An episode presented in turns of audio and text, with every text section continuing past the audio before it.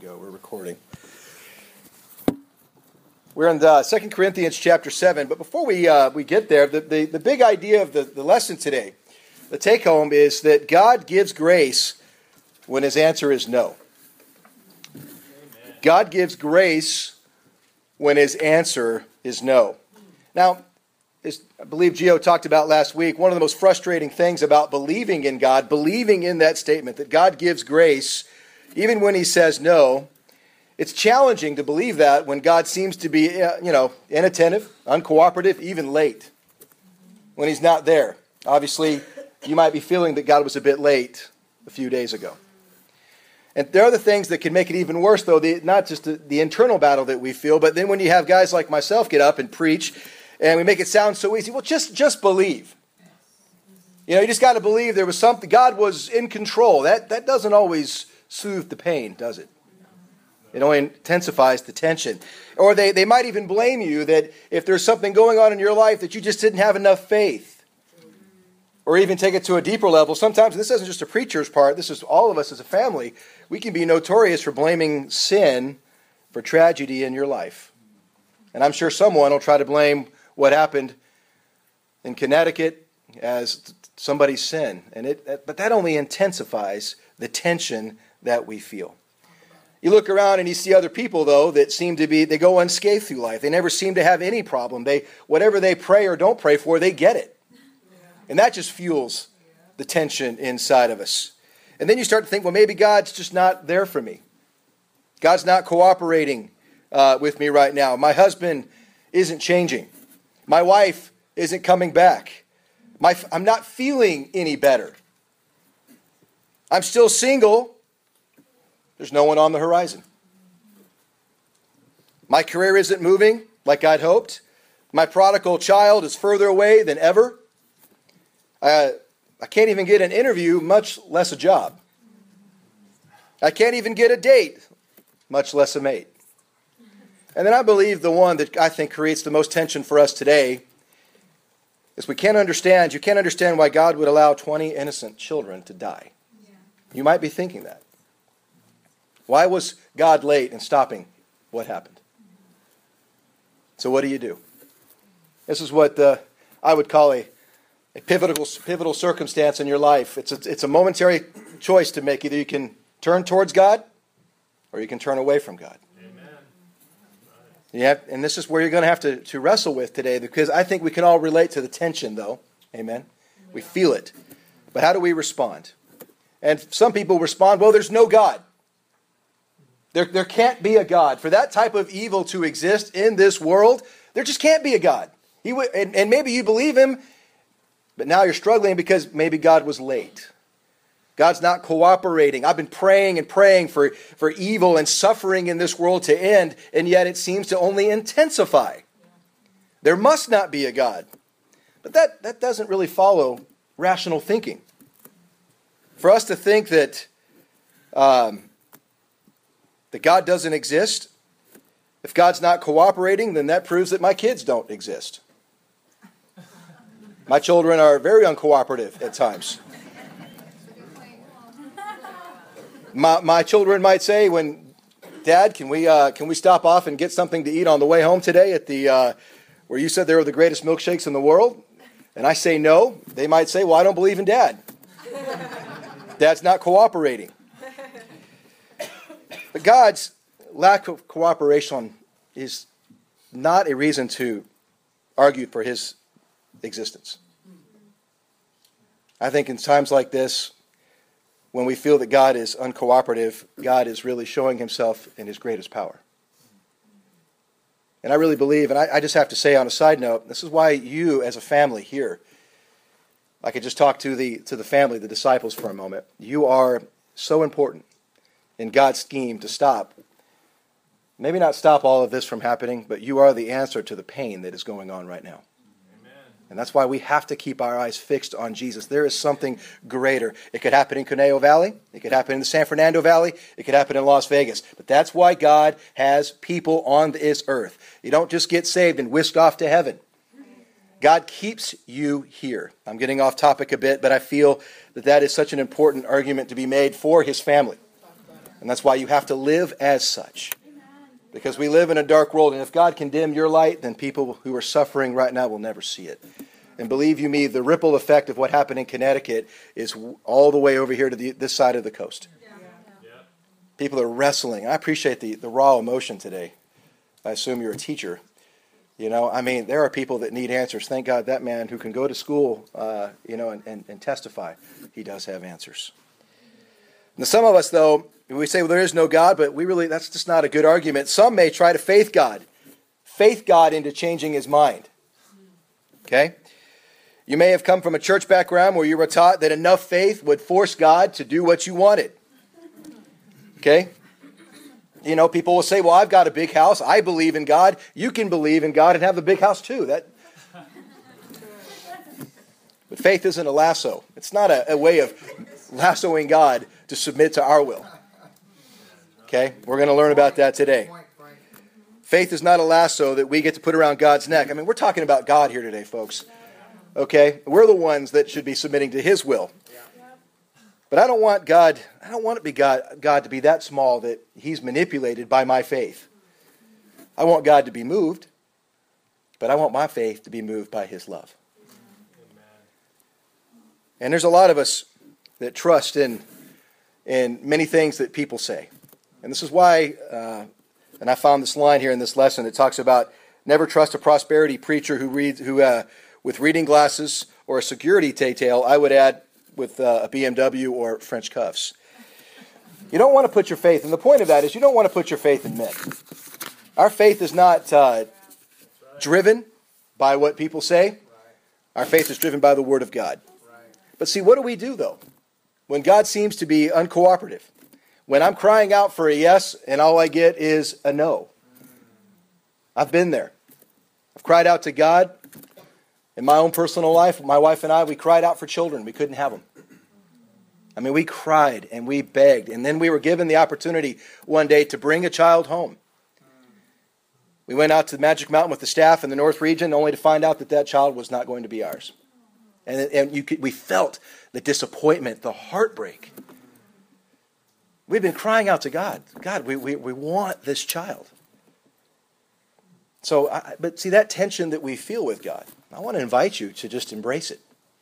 Too many times we push it away that it's not really there, try to push it under the rug, but that only fuels bitterness, mistrust. But when we allow ourselves to feel that tension and then find an example in the Bible, we can find comfort. We can find the ability to move forward in a relationship with God, follow Him even when he says no. Can you relate? I believe uh, the story of Paul in 2 Corinthians is absolutely one of the best lessons for you and I to read today about a man that we would, we would think that God would have said yes to. I mean, after all, this is someone that when God said, Come, you know, follow me, Paul did it. I mean, Paul absolutely did everything in his way that he could to serve God and to please God. And yet, when it came down to the wire, when Paul was asking for a yes, he was given a no. Let's look over at 2 Corinthians chapter 12.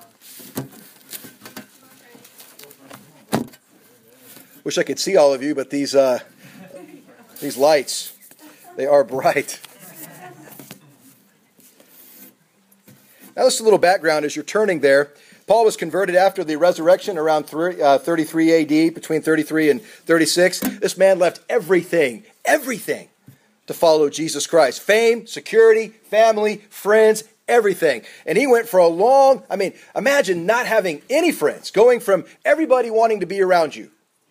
You're the next up and coming guy, and then all of a sudden, now you have nobody. How would you feel?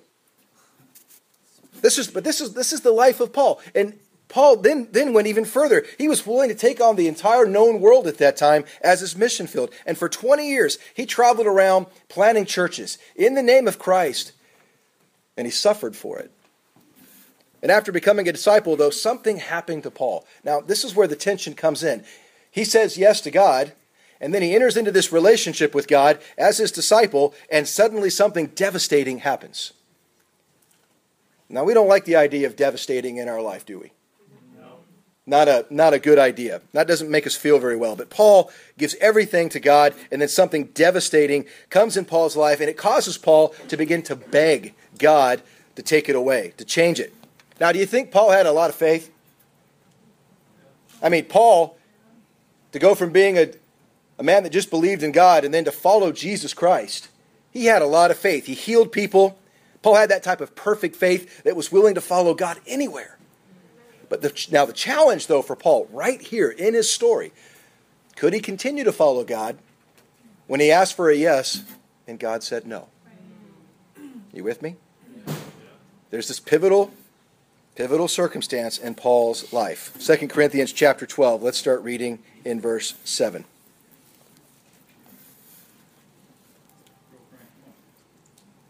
Actually, in verse 7, correct.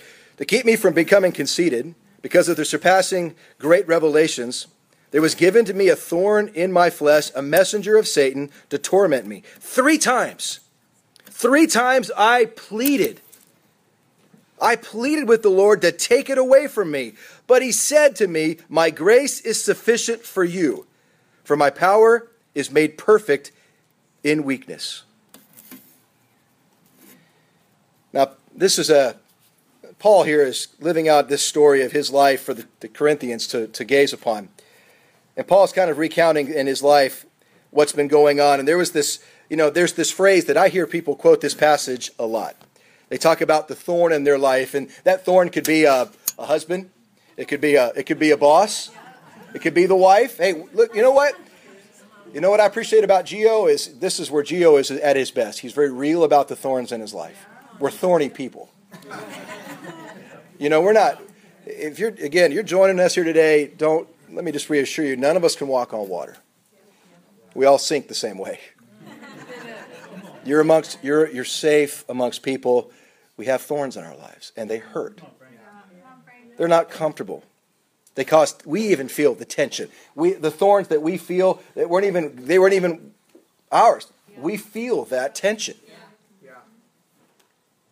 So I'm glad we talked about it today. Again, I just want to commend the realness here today to be able to talk about the thorns because that thorn is a, it's what it really is is a constant irritation, a problem in our lives. And torment, what that means in the Greek was to be struck with your fist, to be beat up. That's, that's the kind of torment that Paul endured day after day after day. And it could have been many different things. People thought it was epilepsy, depression, headaches. I mean, it was malaria, amongst other things that they thought Paul had. But whatever they were, that thorn. How many times did Paul plead for that thorn to be taken away? Three times. This wasn't a casual ask. I pleaded for the Lord three times to take it away. It wasn't a casual, well, God, please, I hope you do. And this is begging God. This hurts. I'm struggling now. I have said yes to you all my life. I've said yes, and I think you can relate. I thought the Christian life was going to be a cakewalk. I saw the family grow to 600 and all of a sudden it dropped. That happens. My job's not going the way that it should. Paul, you and I can relate to Paul. Because Paul had been doing everything that God had said. It was yes after yes after yes. And then in the moment, he's pleading for God to help him. And he gets a no. What would you do? See, I know a lot of us, Paul didn't have the, the sanctuary on Sunday to show up to and feel good about. Paul's church was every day, every day suffering for Christ. See, what happens to us is we show up to the Sunday morning church experience and we feel good about ourselves. And then Monday through Saturday, our life is just as pagan as it was before. See, God's not looking just for the two hours from you on Sunday morning. What God is looking for in the midst of what, you, even if, as, as you saw today, the, the hurt and the suffering, God's looking now for your Christianity, your following Jesus to be taken up every day, 24 7. It's a devoted life. But what do you do, like Paul, who had done that, and then some, and he's still hurting, and he's crying out with intensity in his prayer God, you've got to do this. You've got to do this. And he says to him, No. Wow. This is where, you know, in that pivotal circumstance, is grace truly sufficient? Is the grace and the love of God enough? I think about David running, young King David running for his life, beckoned, destined to be king. And then he's hiding in a cave and he cries out in Psalm 63 God, your love is better than life. He's not even king. He's being pursued to be killed, and he's crying out, God, your love is better than life, which beckons the question in this tension Paul, you, me, is God's grace and his love enough? Is it enough to power you beyond a sermon at 12:30 on Sunday morning and continue to spur inside of you a fire that says, I will serve you, I will follow you, and even when I cry out for a yes and you say no, I will not stop. God, because your grace is sufficient. Because here's what happens when the grace of God, when the love of God is enough, when it's sufficient to overcome the pain and the heartbreak that we see in this world, when you're comforted by that, then what happens is, is God's power is made perfect through our weakness. Again, look at verse 8. Three times I pleaded with the Lord to take it away from me. But he said to me, My grace is sufficient for you, for my power is made perfect in your weakness. Made perfect. What that means is it's brought to the full measure. What God is saying, I'm going to remove this weakness, but I'm also going to give you the power to keep going in spite of this weakness. I'm giving you enduring grace, the power of grace to endure in your life. And why this is so important to you and I is when, and I know we've all had those yes prayers, have we not? Yes. We've all had those yes prayers and they've come back no. And yet, what God is looking for is to give you something. He's not just saying no. What parent does that? I mean, I, I love my children. Daddy, I want Star Wars. Okay, no, uh, but I'll get you something else and then they're in their torment. They're like, "That's not. You're not loving me." But God is so much. He's so much greater, and, and He's so good compared to me. When God gives you the grace to endure, the power and to, do, it, to endure, in that moment of weakness, we find the ability to take the next step. We don't get defeated by what Satan has intended to defeat you. Amen. Looking back as a, as a family, there shouldn't be anything that should stop us from taking that next step of faith. I don't know where you're at in your life. I don't even care about the career, your education. All those things matter not to God. It shouldn't matter to us. What really matters to God is that when he when he says no, he gives us the grace, the power to continue to move forward. The question is, when God seems to be uncooperative in your life, when you cry out for a yes and he says no, but then instead gives you grace, is that enough to give you the power to take the next step without somebody pushing you along?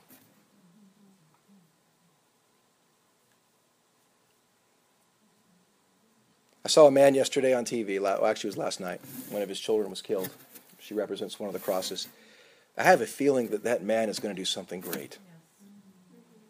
I have a feeling that that man is going to let his life be used, not in defeat and tragedy, but he's going to rise up and he's going to let his life count for his daughter and go forward and do something great. What about you? What's stopping you? There could be, and what, what's the thorn? I don't know. But I implore you that if Paul, who had lived his entire life yes to God, and then in a moment of desperate need is told no, we know that Paul wasn't defeated at that moment. He kept going, he endured. The grace of God gave him the power to continue to move forward. So there's a couple things that we learn here. Are you ready? A couple practicals here for us. Okay? We have the permission to ask God to remove our thorns. A little bit of homework for you today. I'd like you to read Hebrews chapter 4, 16 when you go home today and remind yourself that you do have the permission to approach God in your time of need. In the, that, and what you can approach is not this throne of judgment and wrath and condemnation, it's the throne of mercy. And in your time of need, you can approach God and ask for permission to remove your thorns. But the thorn might not be removed. You might need that thorn. Because one of the greatest gifts about approaching the throne of grace is not to get the thorn removed, it's to be able to walk into the fullness and the love of God. We have the permission to go to God. And that in and of itself is not the thorn being removed, but it's having that time, that intimacy with God, that we can approach Him and find comfort in His love. But God does have something, though, on His part. He has the permission to say no. He has the permission to say no. This is a point, though, sometimes where when God says no, that sometimes our faith needs to say yes. What do I mean by that? That means, God, I trust you. I believe and I trust that your faith, that my faith will endure because when God, you say no, this moment of faith, it's about a moment of faith versus a, a lifetime of faith. That what I have right now, God, I, I'm trusting that in that relationship, God, that you know best, that you understand. You have a way, Father, to make turn that evil into good. I can't see it. I can't see it. And you know what? It's tough, 3,000 miles away. But when I lived in Colorado, when Columbine happened, I knew, I knew that God's people needed to rise up. Because sometimes God says no so that your faith, not just in the moment, but in the life, the lifetime, God can take you and use you to comfort somebody else. What happens if this comes to the Conejo Valley? What if it comes to Vegas? I know everybody thinks Vegas is, a, is just the, the worst place on the planet. And, and I want to just encourage you if you come visit, don't stay at the strip. All right? But I tell you what, Las Vegas and the Conejo Valley, and I know I've lived in both, they share a common need the forgiveness of God. Sometimes when God is saying no, what, what, I'm, what I'm driving at is God may choose to showcase his power on the stage of your weakness. Because you know what I hate? Being, being an evangelist is people put more faith in me and my power than they do God. And what I say back home, let God be true and let every man be a liar. Because in my weaknesses, and you know what? Gio and I don't stand up here trying to prove to you that we can walk on water. Amen. We're trying to say yes to God in every area of our life and spur you on to do the same. Amen. But we're weak. We get in fights with our wives. Get impatient on the soccer field. Get mad at you, you get mad at me. Hey, we're family. We're weak, right? But see what's happening in that moment of weakness? God's not looking for the, the three piece suit, right? Got it all together. I don't really need God. I drive the car. I got the life. I've got the money. Hey, I talk a good game. But in the moment of weakness, the people looking in, when they see the tears, they see the heartbreak, they see the pain, they see the realness of the suffering of Christ in our lives, our weakness, then God has a stage to show his power through you. You take nine, I would take 98 disciples of Jesus and bet my entire paycheck that God could do immeasurably more than through 5,000 people that don't really need Him except for two hours on Sunday. What God wants is 98 weak people that are crying out to Him, not Sunday for two hours, not on a Tuesday midweek, but coming together Monday through Friday, and then on Sunday, the overflow of that love and that weakness, crying out together, praising God all week long, that God used our weak lives as a showcase for his power and his glory. What would impress you more?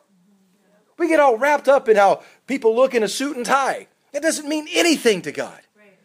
Just ask how Jesus felt about the Pharisees and how they dressed.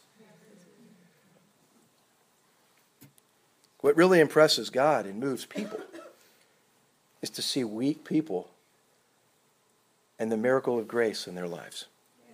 I remind you that Jesus came in the fullness of truth and the fullness of grace. Amen. We know the fullness of truth, but I would challenge you, just like Vegas, we're struggling to understand the fullness of grace. Where the evangelist can stand up and be weak and not have a line of people at the door saying, hey, we got to talk to you about that. You know what? I tell people, I'm weak just like you. I need the grace of God. And you know what? I want God to showcase himself. The difference moving forward is that God can showcase himself and people can experience that grace because here's what we're doing we're not resisting his will. You see what grace does? When Paul cried out, Yes, please take this thorn away, and Jesus said, No. What Paul then was able to do was to continue to surrender to his will. See, in that pivotal circumstance, what happens is, you know, we'll show up to church on Sunday, but what we do is, I'm not going to submit to your will anymore. I'll show up. Hey, I'll go check out other churches. I'll jump around, that type of thing. You know what? We'll play the game, but I'm not submitting. God doesn't care about the location, He cares about the location of your heart. And when we surrender, we're submitting to His will. To resist His will is to resist His grace. If you've been unwilling to accept no for an answer, then you're struggling to deal with the situation because of your own strength. That's called surviving. God wants to, you to strive. God wants you to move forward. God wants you to endure, to endure. Being sustained by His grace then begins like this. When you walk home today, or drive home today and you're thinking about it, then how you are sustained by grace, it begins like this Not my will, but your will be done. I, you know what, God? And that's, that's easier said than done. Because again, there are, there are parents right now that these crosses represent that I tell you the truth, to forgive the shooter. Let's talk about it right now. You ready? Yeah. You want to talk about tension? Yeah. The kingdom of God beckoning heaven to come down to earth. It's a challenge. When you think about the shooter, you know what? I feel it too. I feel hate. I'll be the first to I'll be it's a thorn. Yeah. I want to hate him. On, I want to give up. I, I told Julie, I called Delano on the way over here in tears on, on Friday, crying out to God. I said, Sometimes I'm starting to lose my faith. And it was a weak moment for me. And I had to be directed back don't lose your faith. It wasn't God's fault. He didn't want this to happen. It's just the manifestation of humans living out my will be done. But we have an opportunity right now to come together as an entire family at the foot of the cross, the Garces and all of us together at the foot of the cross as disciples, saying, you know what? I don't get it. I don't understand. It hurts. It makes me mad, but your will be done. If I am called, if I have been forgiven much, then you know what? Somehow I've got to find a way to forgive. Why let the shock wave of what happened in Connecticut ripple over here and take away God, your will be done because you get bitter and angry about a man who went south. Yeah. I challenge you today. You need the grace of God just as much as he did. He turned away from it. He did something that is unimaginable. I, I couldn't imagine. And I'm speaking from one. If someone did that to my kids, I don't know what I could do. I'm, I'm just saying on the front end, I feel hatred for him. I hate him. I hate him. And I'm fighting to get to a place of forgive. We do it with people in politics. We do it all the time, right? It's not just a man who does something that heinous. But I'm, I'm, my point that I'd like to close with here is I appeal to you that when God seems uncooperative and you're begging for a yes and he says no, because in that moment of weakness, he really believes, God really believes that his power will be manifested in ways that the world will be in awe of one thing your faith when it expresses itself through love and it says this God, I'm hurting, but your will be done. God, you keep saying no. Amen. Your will be done. Because Jesus himself, when he cried out three times for a yes, God said no to give you and I a chance, not only to be forgiven, but to help those people find healing. Family, I love you so much. I want to thank you for your, your time together today. I pray for you, and I look forward to seeing you when we come back again. God bless you.